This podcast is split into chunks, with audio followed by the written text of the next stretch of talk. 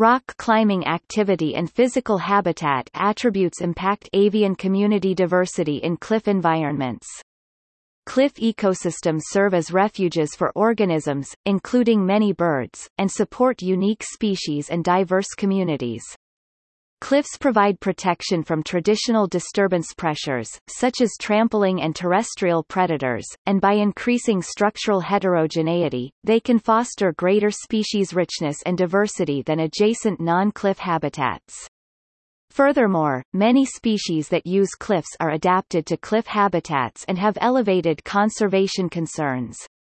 Thus, cliff habitats are unique, essentially non-renewable, havens for a wide range of species.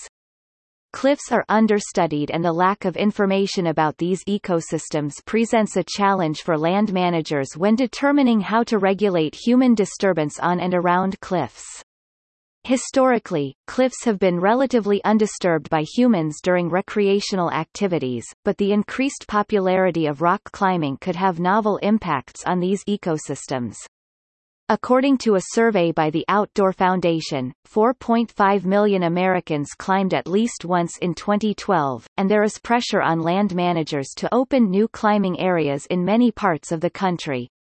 It is well established that rock climbing can have detrimental effects on rock substrates, vegetation, and nesting birds of prey, but little is known about how communities of non-raptorial, cliff specialist bird species respond to recreational climbing. The only study to investigate climbing impacts on avian communities suggested that rock climbing has negative impacts, primarily through altering the behavior and distribution of birds using cliff habitats. Our study examined the effects of rock climbing on cliff communities along the Front Range of Colorado on land managed by the City of Boulder's Open Space and Mountain Parks OSMP department. Like many other land management agencies, OSMP operates under a dual-purpose mandate of conserving habitat and providing recreational opportunities. OSMP supports diverse wildlife communities, and is a popular recreational destination. Boulder OSMP manages approximately 18,000 hectares, and receives an estimated 6 million annual visits, of which 4% 240,000 individuals per year engage in some form of recreational climbing. Indeed, it is considered a world-class climbing destination as the rock formations comprising the Flatirons were ranked 8th in a list of top climbing locations in the U.S. by Extreme Sports.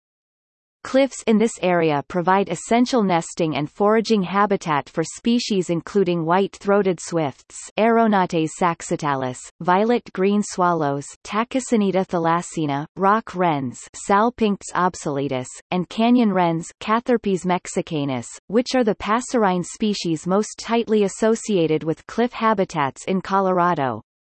The effects of recreational rock climbing on these and other cliff-dwelling species are unknown, but because some of them are typically present in low densities, human disturbance may impact territory occupancy and breeding success. Our research suggests that in a cliff and ponderosa pine forest matrix with relatively high recreation rates, rock climbing has negative impacts on cliff bird community diversity and conservation value, and mixed effects on individuals. Encouragingly, although climber presence and high rock climbing use affected a site's avian species diversity and community conservation value, one of the best predictors of local avian diversity and cliff use was a natural physical characteristic, cliff aspect. East-facing cliffs had the highest avian species diversity while west-facing cliffs had the lowest. Additionally, bird abundance was not related to increases in climbing use, indicating that certain cliff-associated species are relatively tolerant of human activity. Finally, we detected only native avian species, including some considered of conservation concern in Colorado, suggesting that our study sites consisted of high-quality habitat. We observed 45 native bird species using cliff habitats within our study area, including 13 cliff nesting species previously documented in the area. Presence of local cliff nesting species was comparable between high and low use climbing sites. We identified 19 orders of arthropods living on and within cliff surfaces, and we documented variation in lichen among sites that experience different levels of rock climbing disturbance. At our study sites, climbing activities appear to be relatively infrequent, but can consist of large group sizes and vary substantially between sites, offering the potential to disrupt specific locations differently. Published January 2019 by N. Covey et al. in ONE.